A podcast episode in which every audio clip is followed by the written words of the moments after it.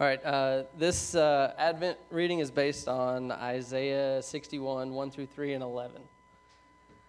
The Spirit of the Lord God is upon me because the Lord has anointed me. He has sent me to bring good news to the oppressed, to bind up the brokenhearted, to, proclaim, to proclaim liberty to the captives and release um, to the prisoners, to proclaim the year of the Lord's favor, the day of vengeance of our God, to comfort all who mourn to provide for those who mourn in Zion, to give them a garland instead of ashes, the oil of gladness instead of mourning, the mantle of praise instead of a faint spirit.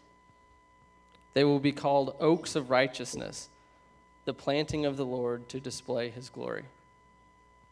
For as the earth brings forth its shoots, and as a garden causes what is sown in it to spring up, so the Lord God will cause righteousness and praise to spring up before all the nations.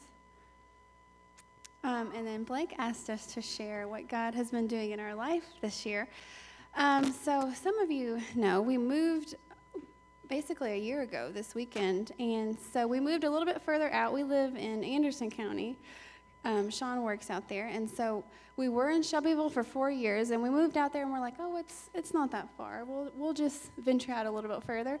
And when we got out there, we, we felt kind of disconnected, so it was it was hard for a little while. And then we, and God was teaching us to be, you know, just content where we are.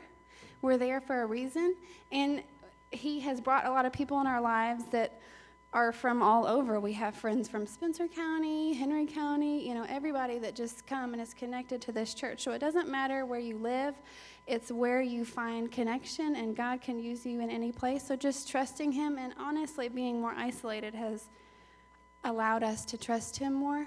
And so um, that's basically, I think, where we're at right now, just finding contentment in where we are and waiting on God's calling and purpose for us. So